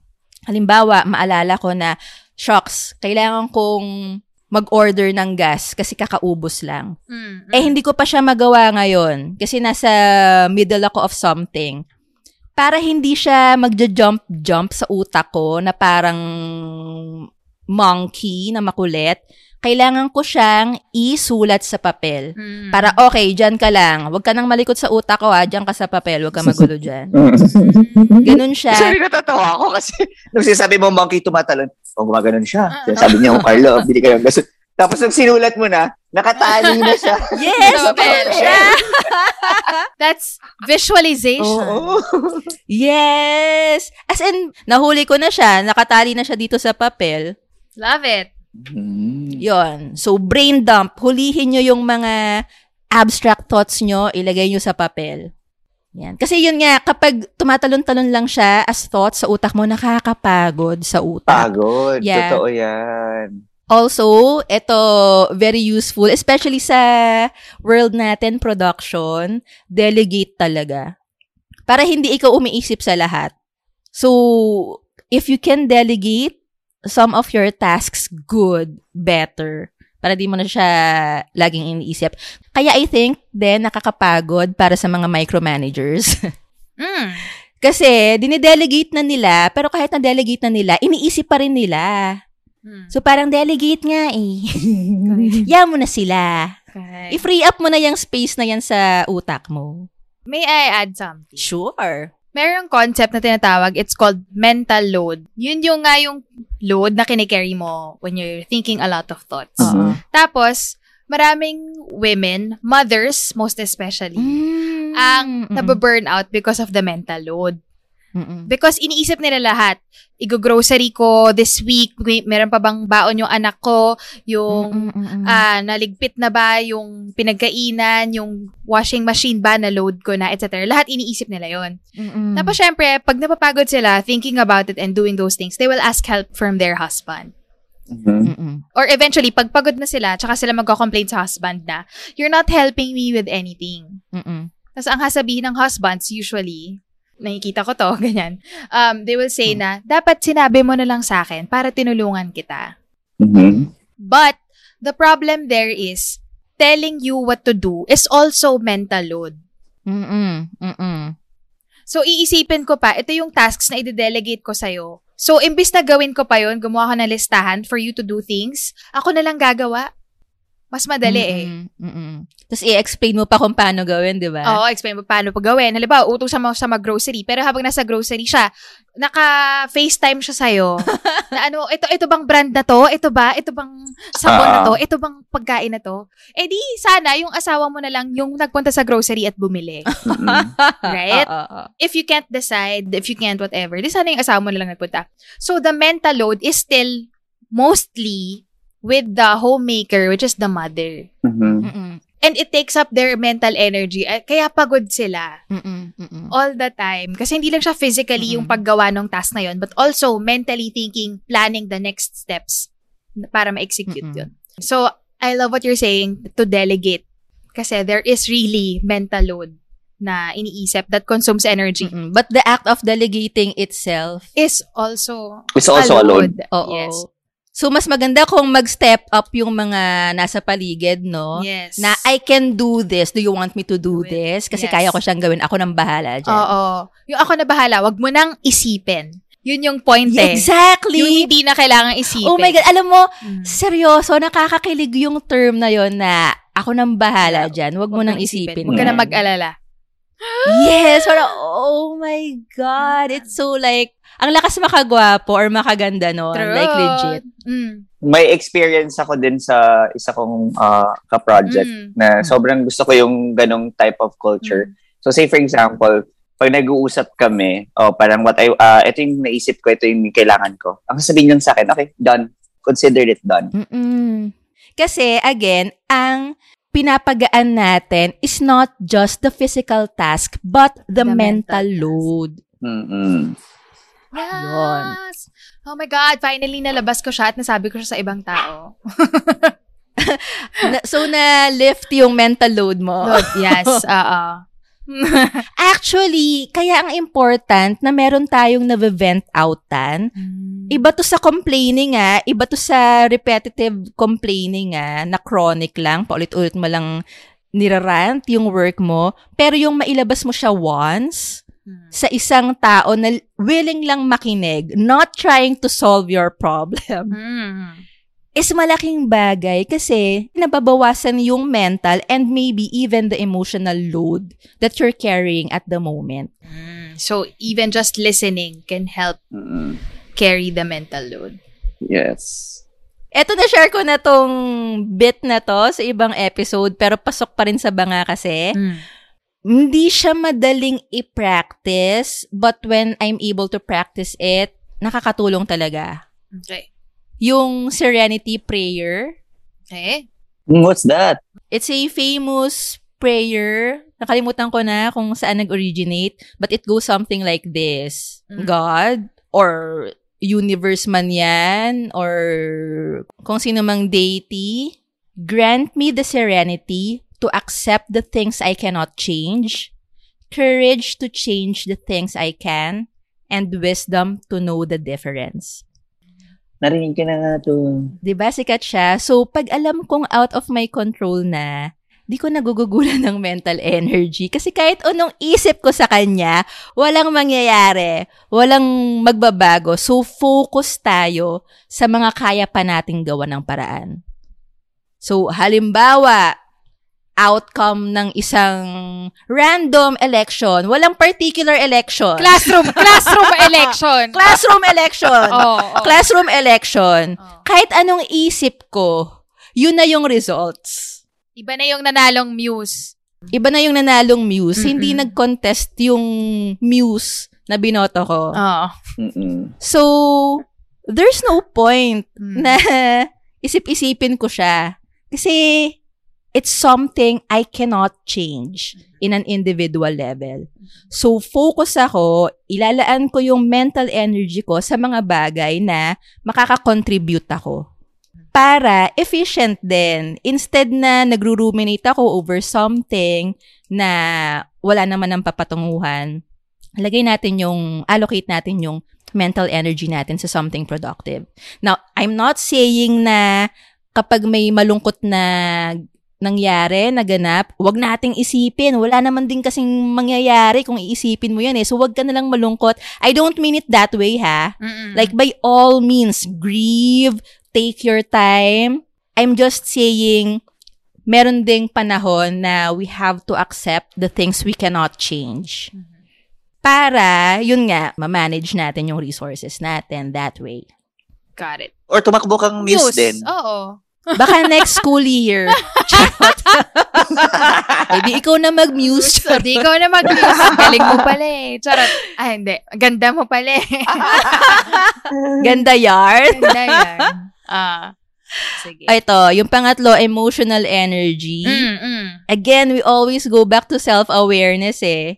Wala kasing universal na cause ng pag-leak out ng emotional energy, just as walang universal na source ng pag-recharge ng emotional energy. So, we really have to be self-aware. So, for example, sa akin, ang nakaka-leak out talaga ng emotional energy ko lately ha, Facebook. 100%.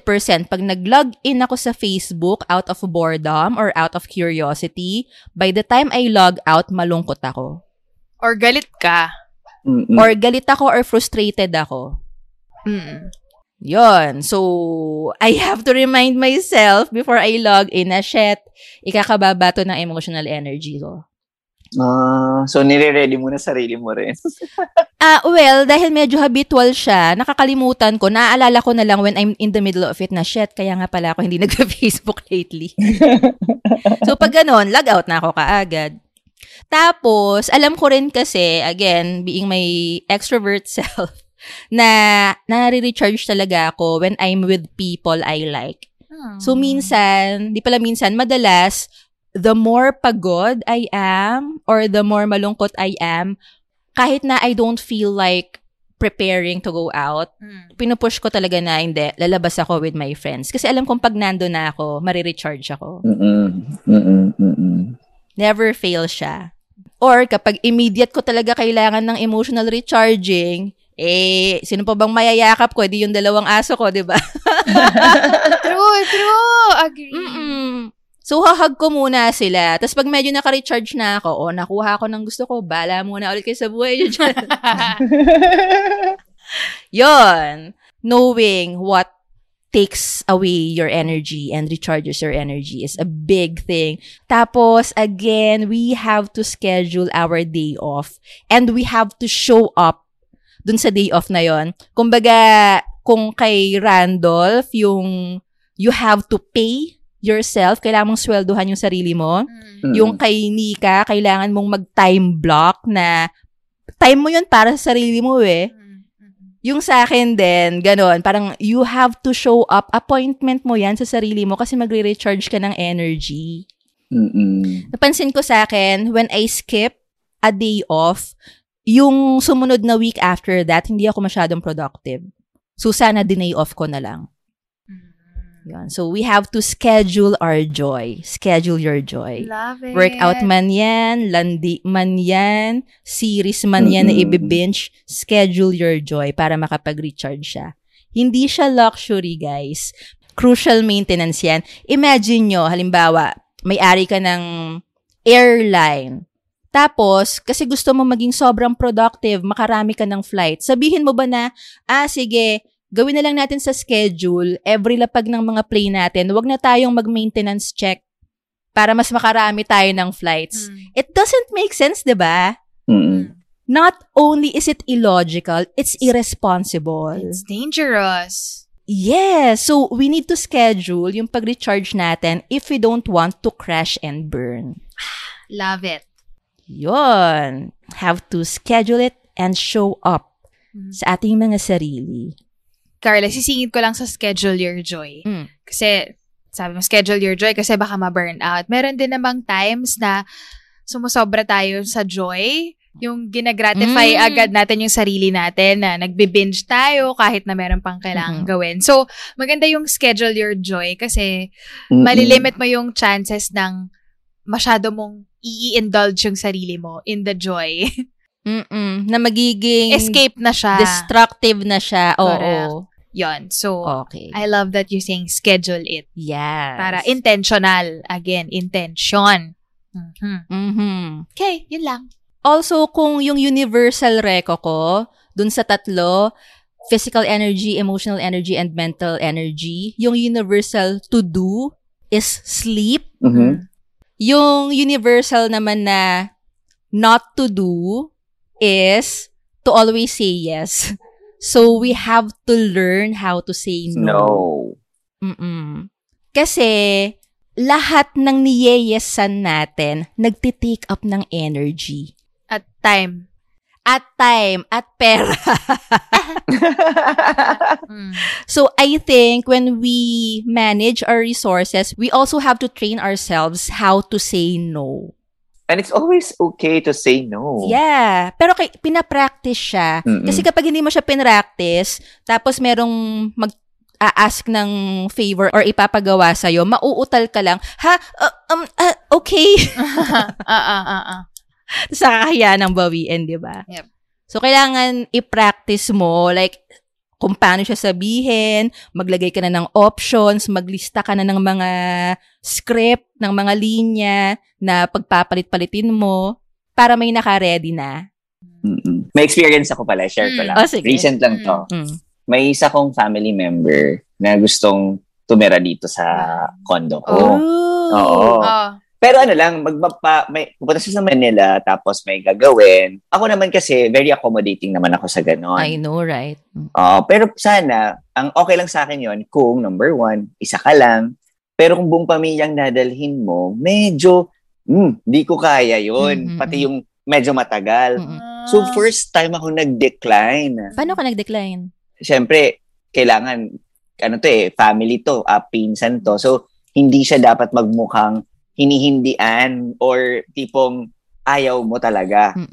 Sinabi ko na hindi pwede, pero nagbigay ako ng option kung pwede ko kayong tulungan na maghanap, mag-book ng ganito. Because I know, pag andito sila, will take up a lot of my energy. Yes. Not only my money, my time, and my physical, my mental, emotional energy. Imagine, I'm working here, andito sila, so aalalahanin ko anong kakainin nila, alalahanin ko, alam mo yung mga ganun. So parang, ang dami niyang kukunin sa sarili ko na sana nailaan ko sa iba pang mga bagay. Pero hindi ko lang sinasabi na napakawalang hiya ako as a family member. Medyo lang. Pinipili ko lang yung mga... dahil crucial yung week na to, crucial din yung week na to sa trabaho ko, parang kailangan siyang i-balance out. Boundary. Boundary. So, para hindi rin sila masaktan, you offer something. And kung silang ayaw mag-decline sila or anything, edi bahala na sila. So, yun, parang pat on the back for saying no. Good job. Good job. Yeah. Nagbigay ka ng reason kung bakit no or hindi na? Sinabi ko rin talaga. Pero hindi ko na-expound. Parang feeling ko naman hindi ko kailangan na-explain lahat. Yes, actually. Ayun.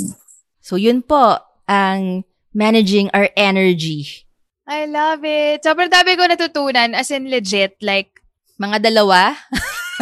Mga 8. Oy, may listahan ako. Nakalista sa akin. Ako rin. Yes, pakitaan ang notes. Nag-take notes po kami. Nag-brain dump po kami. I love it. Thank you so much. Thank you, guys. Dami ko natutunan today.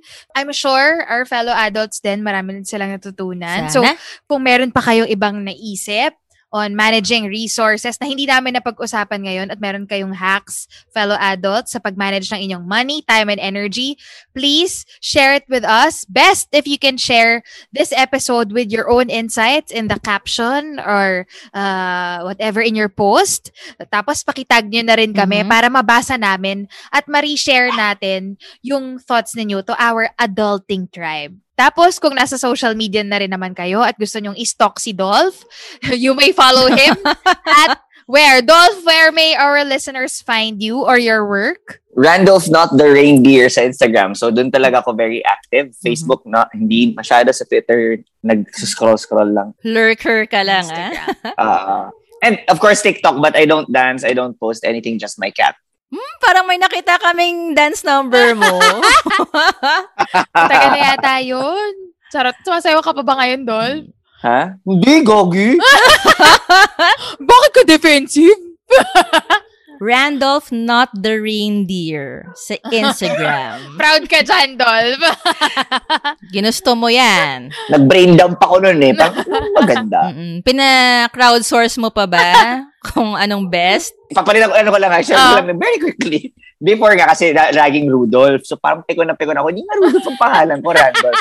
Ngayon, bilang nagkakape na ako, pag nagsa-Starbucks ako, surprisingly, hindi Rudolph ang pinakamarami na ngayon. Ano? Brando! Brando! I think it's the hair. Dolph. Mukha ka ng Brando ngayon. It's the facial hair. Pang Brando yung balbas ni Direk. Mukha ka ng Brando ngayon.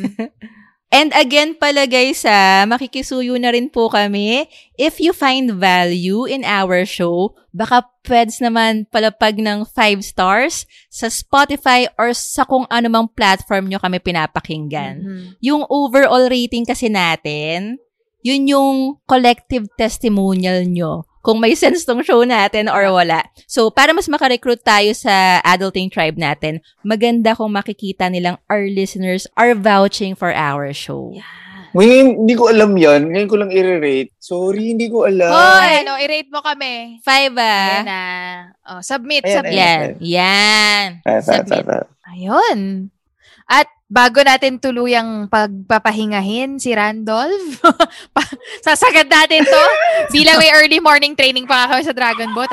Hihingan muna natin siya ng adulting recommendation na pwedeng makatulong sa adulting life natin. Pati kami ni Carla, mag-share na rin tayo. Yeps. Pero unahin na natin si Direk. Correct. Sige. Yung una ko naisip ay... Ilan ba to? 5? Hindi naman. Okay. Dahil gusto ko lang i-share din kasi I do the commercials for Meralco. Meralco, baka naman. Ang parang malaking, significant yung natitipid ko sa kuryente when I use my aircon. Pag in-on ko siya, you don't go to cool right away. So, ang gagawin mo, kailangan mag-fan ka muna for at least 5 minutes. Paypay ka muna.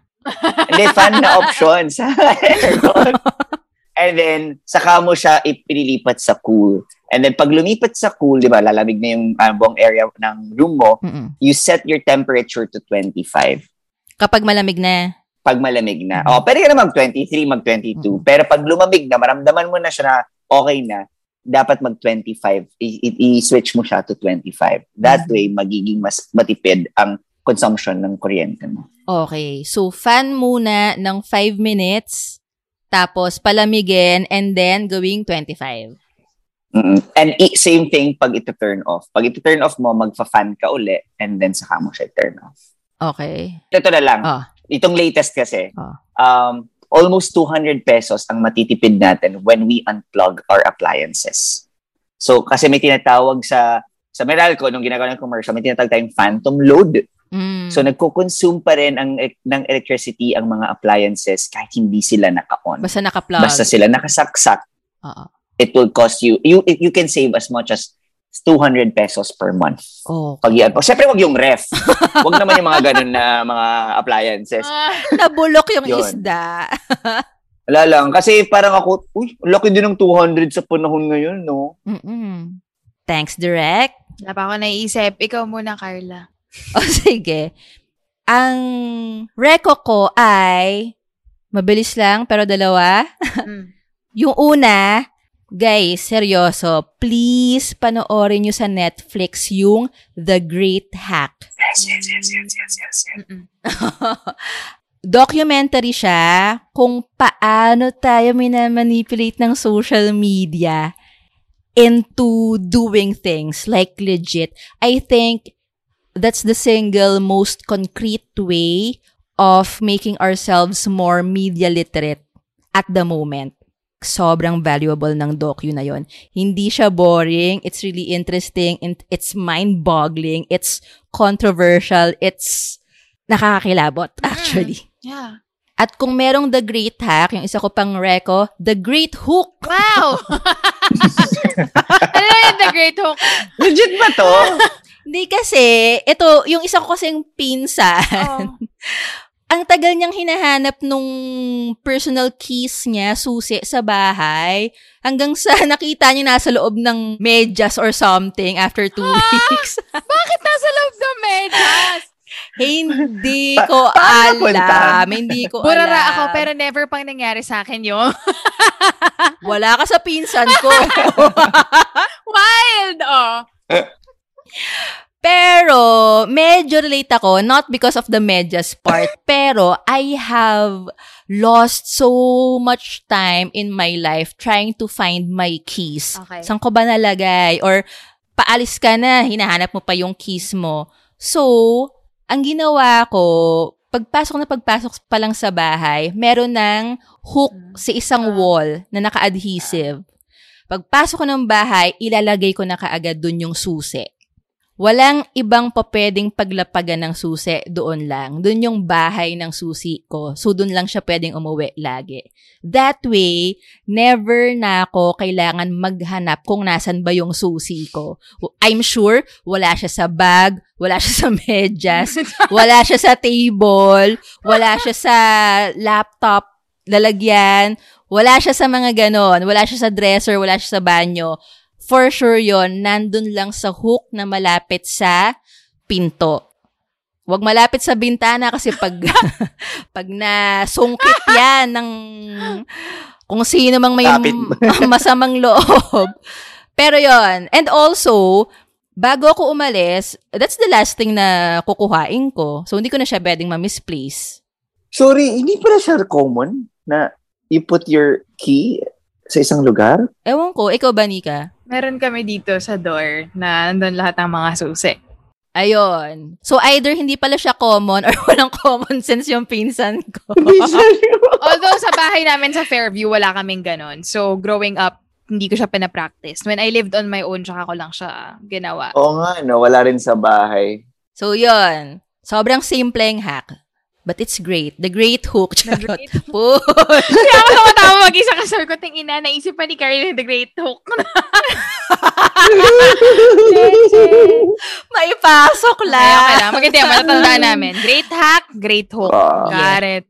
Oh, ikaw, Ma'am Shnika.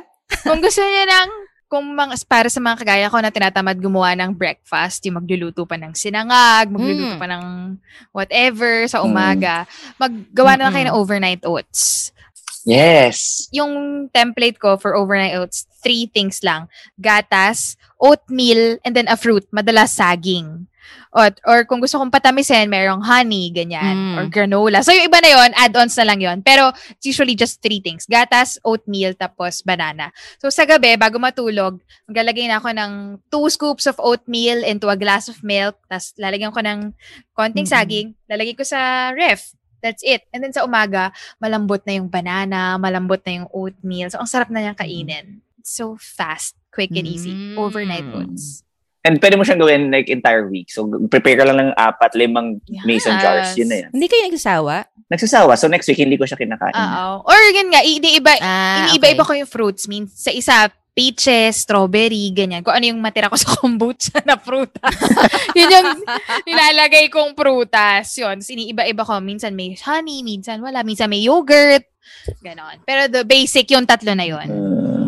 Nung nagaganyan pa ako dati, kapag meron akong mga early morning run, ang ginagawa ko, Milo instead na milk. Oo. Okay din yun. Matamis nga lang. Yun lang, may sugar. Pero okay din yun.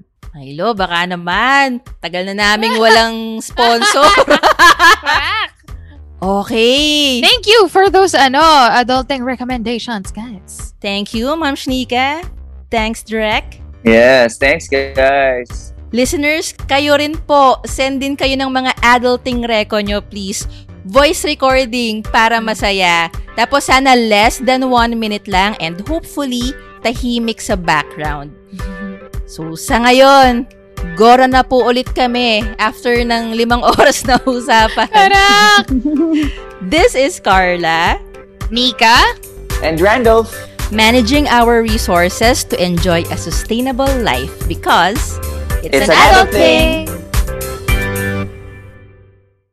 The views and opinions expressed by the podcast creators, hosts, and guests do not necessarily reflect the official policy and position of Podcast Network Asia. Any content provided by the people on the podcast are of their own opinion and are not intended to malign any religion, ethnic group, club, organization, company, individual, or anyone or anything.